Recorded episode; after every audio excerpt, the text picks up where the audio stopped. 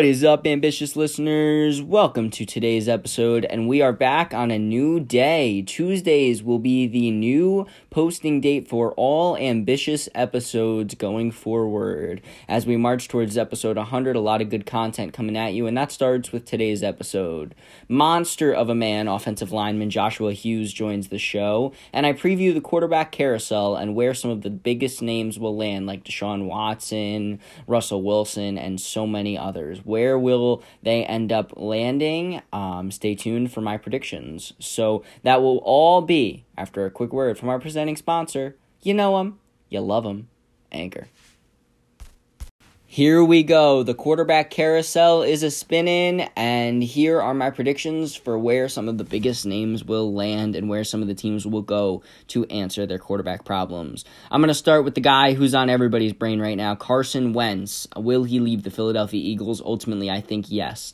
I think that right now there's not necessarily as big of a market as is being hyped up. I think that uh, Michael Lombardi alluded it, to it today that maybe there's this illusion of a big market for Carson Wentz because they know that by the third day of the league year, they have a lot of money tied to him in the form of a roster bonus. So I think that if they can get rid of him, they are going to do it. Um, obviously, it's going to cost them in terms of they're not going to really be able to get that much back because he has a monster contract. And I think that they, he's still a resurrection project. They're going to need a team to overpay. And I think with the Chicago Bears, you have a team that will do that. Ryan Pace has proven that he will overpay for certain things in the past, and I don't think that stops now. I think without Mitch Trubisky coming back, I think that they end up going a different direction, and I think that direction is Carson Wentz. So I think they'll tie some kind of pick package together for him where it makes sense. Maybe they even get Zach Ertz in the deal because we know how Ryan Pace loves his tight ends. Maybe they get Zach Ertz or uh, Jason Kelce somehow. But I think that ultimately this is the route they go, and I think they get Carson Wentz because I think that I don't see the Colts overpaying for Carson Wentz because I think they know that there's some other options out there that could be just in that kind of same realm. And I think in the uh, opposite side, I think that you'll see the Bears overpay for him because he still has potential in Matt Nagy's eyes. And I think that he would fit Matt Nagy's offense well. Whether or not he had success remain will have success remains to be seen. And I could also see maybe Nick Foles being sent back to Philadelphia to back up Jalen Hurts as almost a uh, homecoming for him because we know how much Philly fans loved him. Next person, he solves the Colts' answers and he kind of answers a lot of questions for the New York Jets. It's Sam Darnold being sent to the Indianapolis Colts. I think that ultimately Sam Darnold at this point could end up commanding a relatively similar package to Carson Wentz because I think that with Carson Wentz, you're going to see a lot of add ons to be able to compensate for his value because of that big deal. But with Sam Darnold, obviously he hasn't proven as much of being a high level player as Carson Wentz has shown flashes of. But Sam Darnold is still a suitable quarterback. He's only in his early 20s. I still think that he has a lot of time. Hell, he's younger than Joe Burrow. I think that there's a lot that could be tapped into there. And if anybody's going to do it, I think it's Frank Reich. I think that he'll go hard to go after his guy in Carson Wentz, a guy he had a lot of success with. But I think he also knows that Carson Wentz um, is going to command a big package, as I said. And I think that with Sam Darnold, you command a little bit less of a package and not as much financial ties. And I think that instead of getting another veteran stopgap, they go with Sam Darnold on a hopefully a opportunity that he. Uh, succeeds and ends up being their long term quarterback. And I think maybe they could be in the market for a backup to compete with him. Maybe a maybe they do tie a lot of money to say a Mitch Trubisky and give him a shot to compete with Darnold, and whoever gets the job gets the job. But I think ultimately they'll take the swing at Darnold if they miss out on Wentz. Next person is Dak Prescott. I think that he returns to the Dallas Cowboys. I don't see any way Jerry Jones lets him not be the starting quarterback next season. I don't think that all of these illusions that Jerry Jones or the Jones family doesn't value him um, I think that, that is just false. I think if anything, it's just a bargaining tactic because they know that Dak Prescott's going to command a lot of money. I mean, despite even being injured last year, he is the face of the Cowboys franchise at this point, and he's somebody who is larger than life in the Dallas area, and I think he's somebody who is a good leader of their team and I think that ultimately they will pay him as such. Jerry Jones wants him to be the quarterback. He wants to be the quarterback, and I think that maybe they do have to do a franchise tag into a long term extension kind of thing. But I think a deal finally gets done this offseason to make Dak the long term quarterback. So, another guy I think staying the same spot, I don't buy the rumors, it's Russell Wilson. There's no way Russell Wilson gets traded. I'm to say that flat out. If he does, it would be one of the biggest moves in NFL history because I don't see how Russell gets traded. I think he is still at the top of his game, and I think the issue is that he needs just a better offensive line, and I think that he's voicing his issues for the first time in his real career in Seattle, and I think that he is going to start voicing those issues a little more prevalently, kind of like Aaron Rodgers does, where everybody freaks out. Russell Wilson's a guy who's always been a pillar of the NFL community, and I don't see that his recent outcries to be reportedly traded as anything other than maybe just fabricated headlines because Deshaun Watson's not moving very quickly and neither is Carson Wentz and you need something for the offseason. But Russell Wilson's not going anywhere. He is a Seattle Seahawk for as long as Pete Carroll is there as well. And I think that they will just try to maybe make an effort to protect him more this offseason. I think they're letting Chris Carson walk as well. So maybe they're trying to free up cap so that they can get a uh, premier offensive lineman, like maybe say a Joe Tooney or some or Thuney or something like that, and uh, really try to give Wilson some protection for the first time in his career. Um, speaking of another Wilson, I just alluded to um, Sam Darnold being traded from the Jets. So I think that in order to find their franchise quarterback, the Jets go with Zach Wilson with the number two pick in the draft. Um, there were some reports out by Rich Cimini this weekend that he wasn't a captain, but to dispel any of that, I think that there's a very, very tumultuous process that BYU does with how they name their captains. They have to do specific things um, to fill the religious requirements and a lot of other aspects, but he's somebody who was a leader of his team and somebody who is an underclassman as well compared to the other ones. I mean, he's a junior, so there's reasons. Plus, he was a leadership council member. Obviously, his teammates respect him. Um, they've been outspoken about how much of a leader he is, and there's been a lot of already kind of Josh Rosen esque reports coming out that, oh, he's a rich kid, all this stuff. And immediately his teammates have backed him up. And I think that this is something that is just, you know, you see a quarterback who has the kind of money style growing up where Josh Rosen came from. And obviously, Josh Rosen didn't necessarily pan out very well, but I think that you're going to see these headlines with Wilson. I think Wilson's a very talented quarterback, and I'm going to be ecstatic if he ends up in the green and white, as I've mentioned a lot on the Fireside Jets podcast. But I think that you're seeing these reports come out because he's an easy target.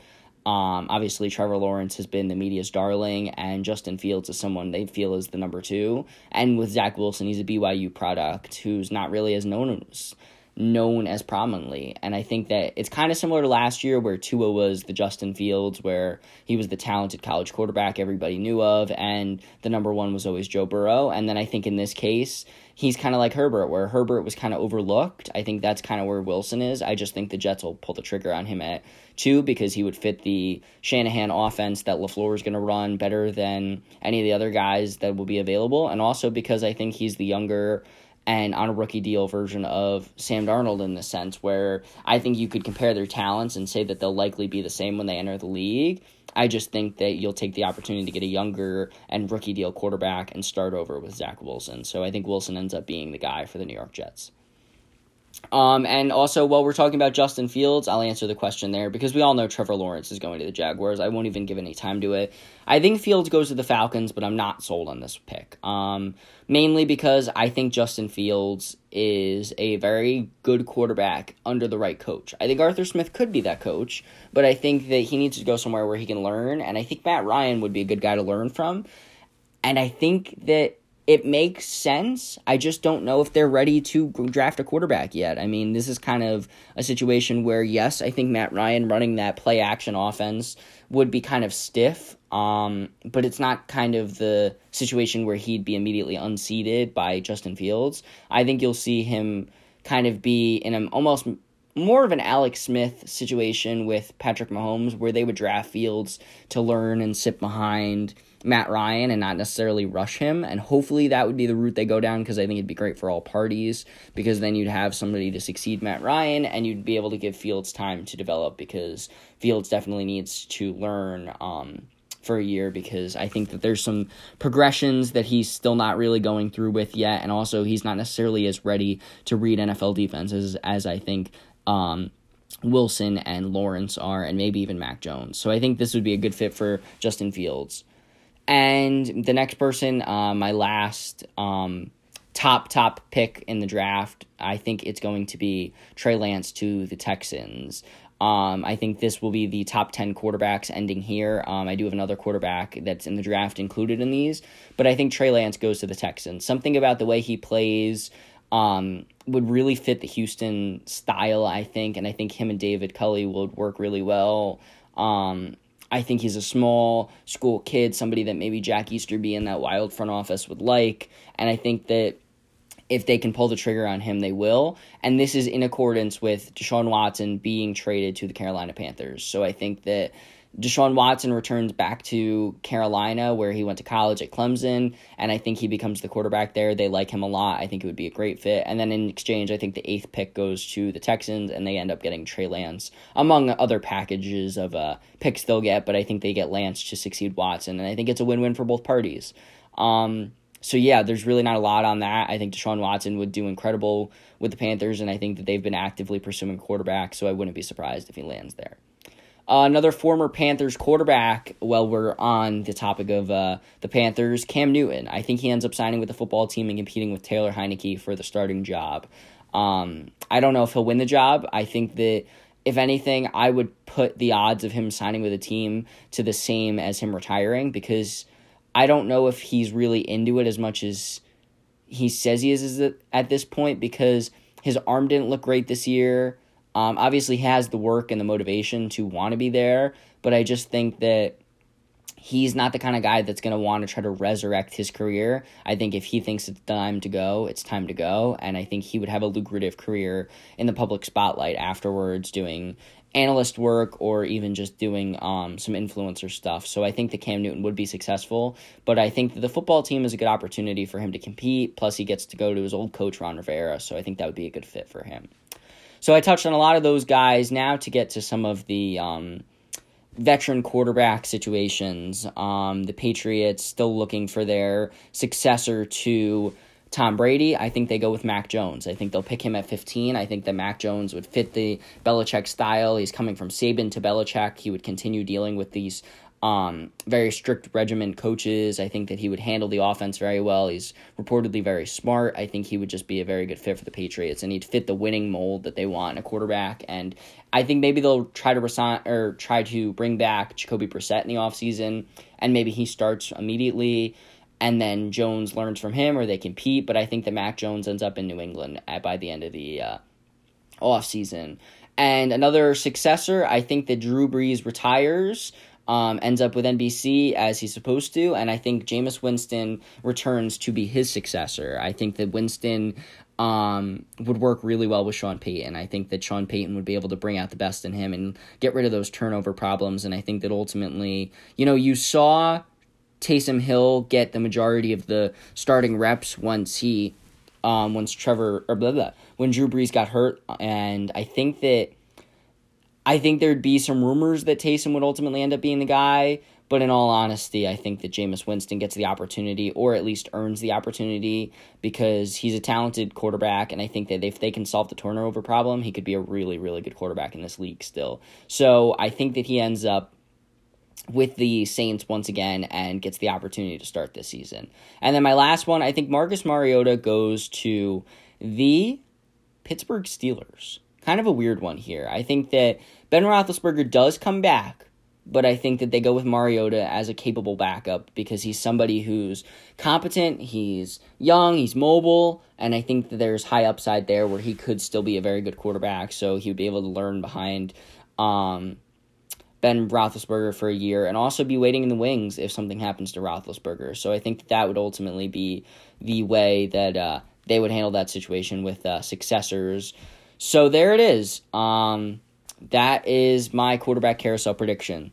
In all honesty, I don't even know how many of them will actually hit, but this is the fits that I feel would work best. So to recap, I think Ryan Fitzpatrick goes back to Miami, Jameis Winston to the Saints, Brees to the booth um, for NBC. Uh, Zach Wilson to the Jets, Justin Fields to the Falcons, Marcus Mariota to the Steelers, Cam Newton to the football team, Watson to the Panthers, Lance to the Texans. I think Dak and Russell stay in Dallas and Seattle respectively. I think Mac Jones and Jacoby Brissett go to the Patriots. Sam Darnold Waddle to the Colts and Carson Wentz to the Chicago Bears.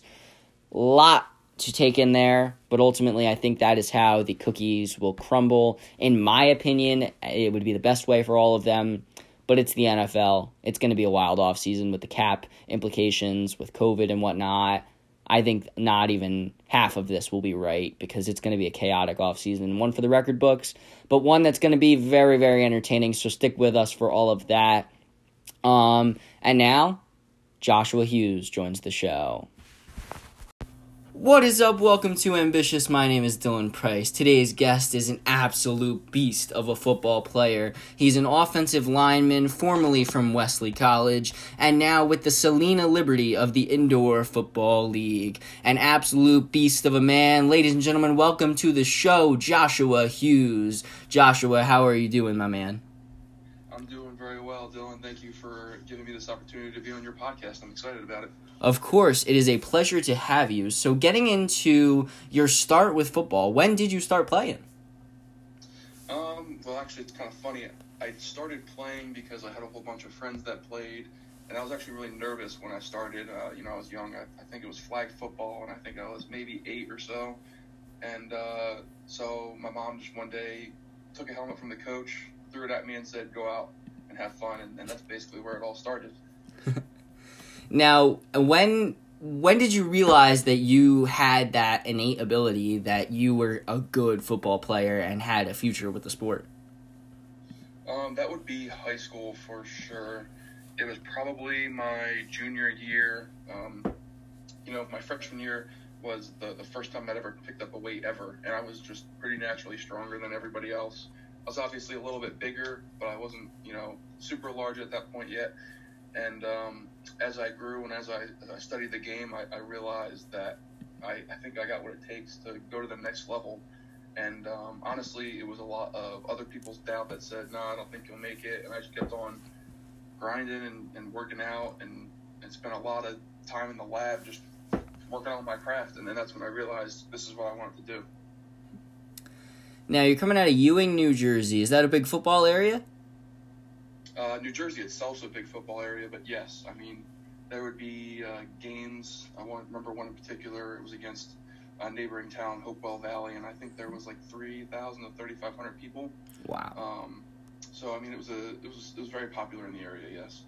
So coming out of college, would you say you were, or sorry, coming out of high school, going to college, would you say you were heavily recruited and sought after compared to some other students?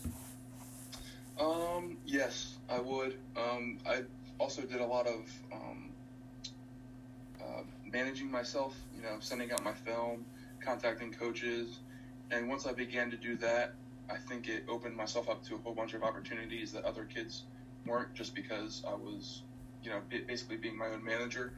Um, but with that said, I did, I went to a lot of like college recruiting stations where they would have, at high schools, they would have, you know, D3, D2 schools, and I would basically, I made a card for myself had my name, my weight, my maxes, my times, and I would just hand that out and talk to coaches all the time.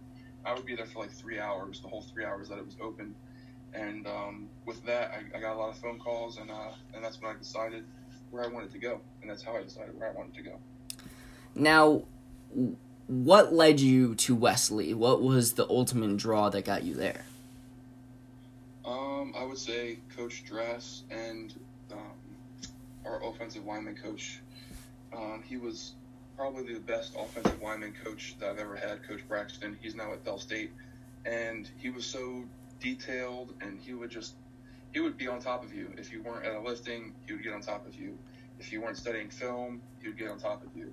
And uh, same thing with the head coach. It, he would know every single one of his players. And that's kind of hard. Even at D3, you know, there can be up to 125 guys on a team at a time. And he took the time to know every single one of the guys on his team. And if you ever needed him, uh, he was there for you. Now, looking at your experience at Wesley and kind of reflecting on it, what would you say is the biggest lesson you learned on or off the field in your four years there? Sure. Um, I would say that it had to be to be persistent with everything that you do, um, because there was uh, classes that I had trouble in, and there were um, things that I had trouble with on the field. And what I learned was that if you're persistent and you plan on doing it right the entire time, and you're going about the right path the entire time, as long as you're persistent and you keep going and you keep um, doing the right thing, that'll lead you to success. Now, looking back at your experience at Wesley, is there anything you would have done different? No, not at all. I loved every single minute at Wesley.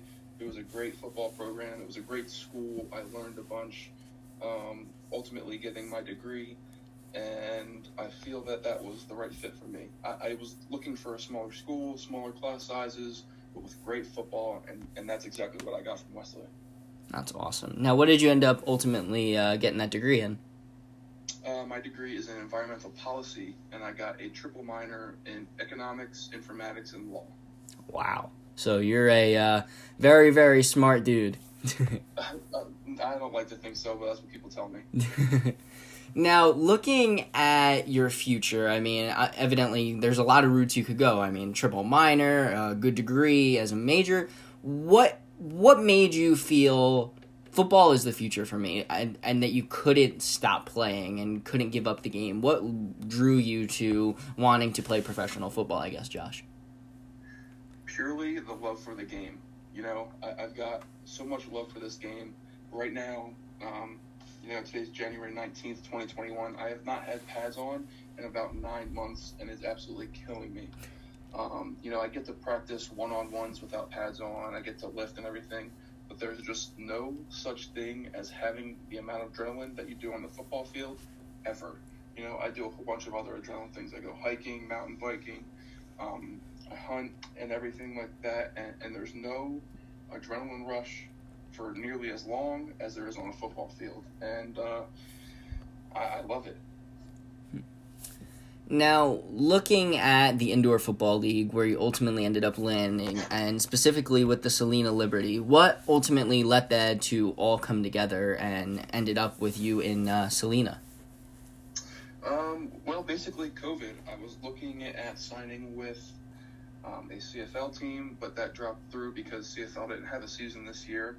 So, um, you know, we were looking for other opportunities for me. I didn't want to stop looking. I wanted to play football ultimately um, because I enjoy the game.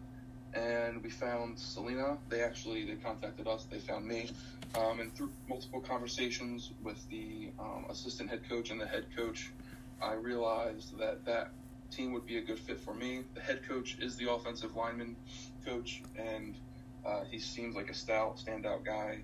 Um, and he's got a good record. He sent, I think he said 13 people to the NFL in the last, you know, 15 years or so and um, the assistant head coach is full of energy and, and, also seems like a stout standout guy, Coach Martinez. Um, and I, am just really excited to play football. So that was the opportunity that I had, and I took it. So you're a Jersey boy, and now you're heading to uh, Kansas. What do you think that transition is going to be like? Uh, it's definitely going to be different. This is the first time I'll be going super far away from home um, for an extended period of time. So uh, I wouldn't say I'm, I'm nervous. Maybe anxious is probably a better word. Uh, I'm anxious to get out there and I'm anxious to start working out with the team and I'm anxious to start playing football again. Um, but I think it's going to be a cool experience uh, and a risk and one that I'm certainly willing to take. Now, in 2016, you won the Dan Bernowski Lineman of the Year award, and you were also nominated for Jersey Lineman of the Year. When you won those awards and, and, received the nomination for Jersey Lineman of the Year, what did that mean to you? I mean, there's a lot of talented offensive linemen throughout the state of Jersey. I mean, you said it's a football state, but even in general, I mean, every state has their talented athletes. What did that mean to you to be in consideration to be one of the best? Um, it was pretty uh, exhilarating It was kind of like a dream come true because, like I had said, there was people that were doubting me every single day, saying that I wouldn't make it, that I couldn't play college football. Um, but what got me to that point was my persistence and really just the love of the game. And when I got those two awards, I was super excited. Um, the Lineman of the Year award, I mean, that I was stoked for that. I wound up um, getting top three um, for that, and it was just very cool. And, and, honestly, it just felt like I was on top of the world, and I wanted to, to continue that. So it's been a lot of hard work and dedication to the game um, to try to stay on that path, and, and hopefully that's where I'm heading. Well, hard work is definitely a good attribute to have. Now, looking at your strengths, um, hard work could be considered in that. Um, anything that you feel is your overarching strength of both your game and I guess your personality? Uh, I would have to say two things, and that is uh, my, my personality being that I'm a great teammate, I believe. You know, there's a lot of people that have told me I am, and I think what gives me that is my ability to bond with people pretty quickly. Um, and to be able to have conversations about things that are uncomfortable to other people, you know, calling out people on their mistakes or making people realize what makes something right or wrong, um, especially on the field. I have had great friends from high school that I still talk with. I have great friends from college that I'll be lifelong friends as well. And um, the second thing I would have to say is my knowledge of the game. Uh, I've studied hours and hours and hours of film, and I'm continuing to learn every day and I'm willing to learn every day. And I, I think that willingness uh, is really what puts me over the edge. The willingness, the willingness to admit that I'm wrong, and the willingness to learn more. Um, because I feel like there's a lot of people now that think that they know everything and that, and that they're done learning. But I'm willing to, you know, step aside myself and learn from other people that are obviously more knowledgeable than I am. Now, and all of that is absolutely great attributes to have, and to have that, you know, sponge mentality of to soak in everything and learn it. Now, with that same, I guess, kind of mentality and looking at your game and looking at your character, um, there's ebbs and flows and everything. So, what would you say are some negatives or flaws of your game? Um, I think that sometimes on the football field, I can get too. I'll say emotional.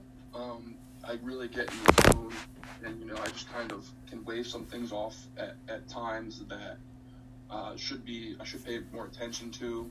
Um, I remember one time in particular, I kept on making um, a mistake on the football field, but I was really into the game. It was high intensity, and um, I kept on making the same mistake. Went out back in film, and I was like, you know, if I had listened on the football field.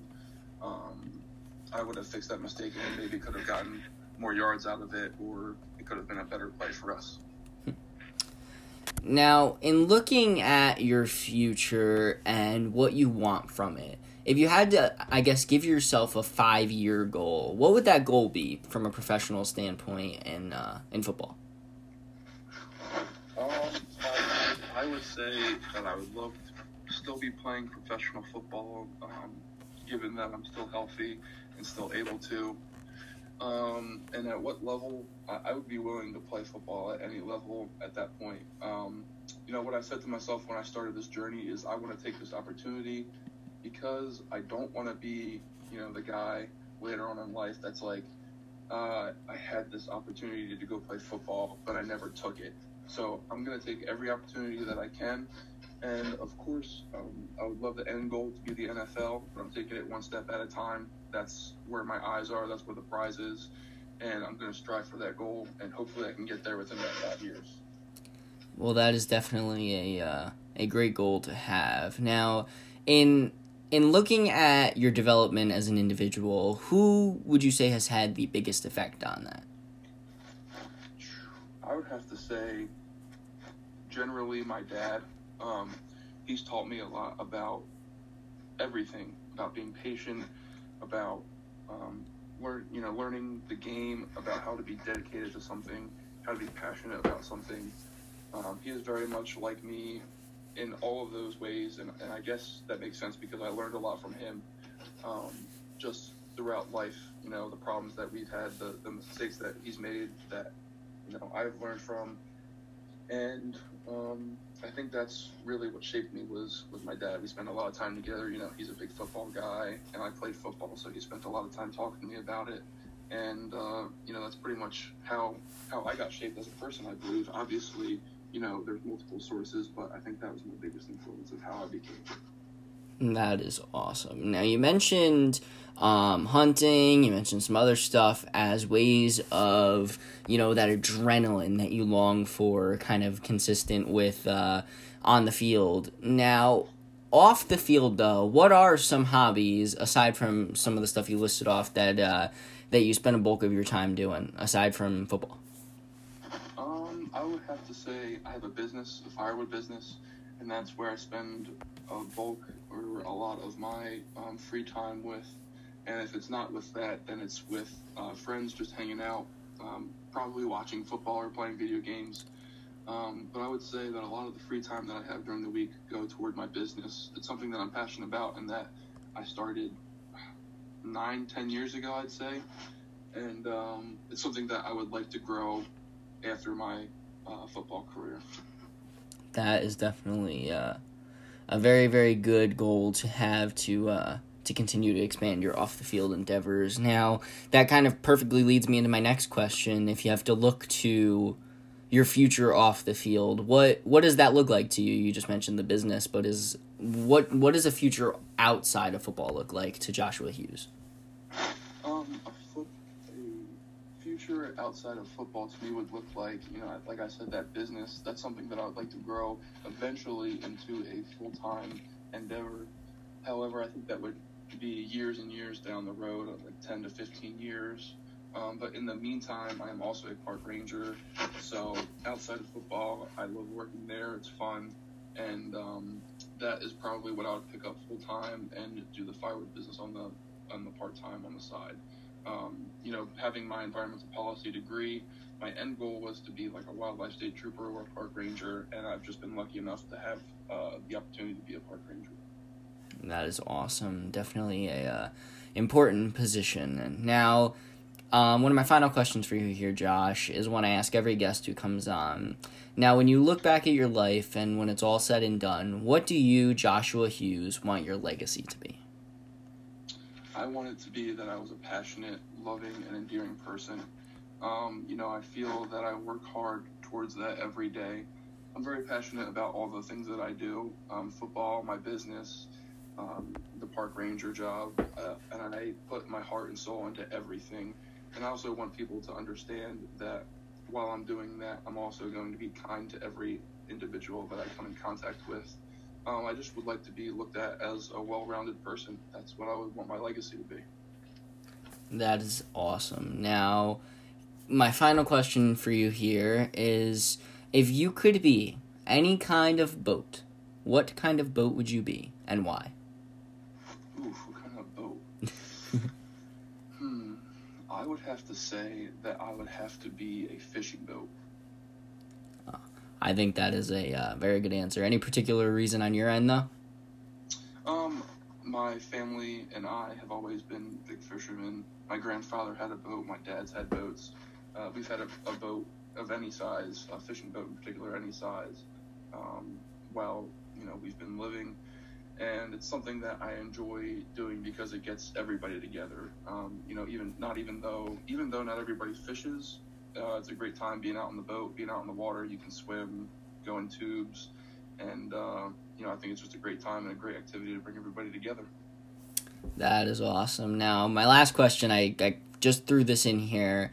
Uh, we're down to four teams. It'll probably be two when this comes out. Um, four teams left. Uh, who's your Super Bowl pick, Josh? The Packers all the way. Packers all the way. You heard it here first. He's on the same wavelength as me, ladies and gentlemen. So uh, uh, you got two guys here projecting the Packers to win the Super Bowl, and one of them is a very, very smart individual, and uh, and I'm here as well. But um, I appreciate that. Josh, uh, before we close out here, where can the people find you on social media?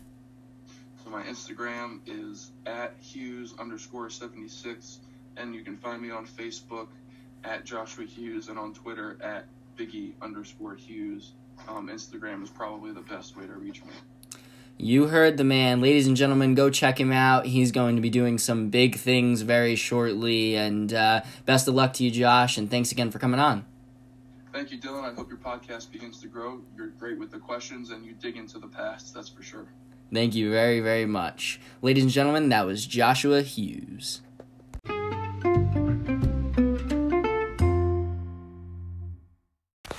Once again, I want to thank Joshua Hughes for taking the time to come in ambitious. It was a lot of fun to sit down with him and get to know him and his story, and he's a really, really great all around guy, and can't wait to see what he does at the next level. And I once again want to uh, remind you you can find our podcast wherever you listen to podcasts, that being Apple Podcasts, Spotify, Stitcher, Google Play, Anchor, and you know, wherever you listen to podcasts. On Instagram, we are at Ambitious Podcast, and Twitter at Ambitious with DP. Have a wonderful week, ambitious listeners, and we will be back next Tuesday with another episode.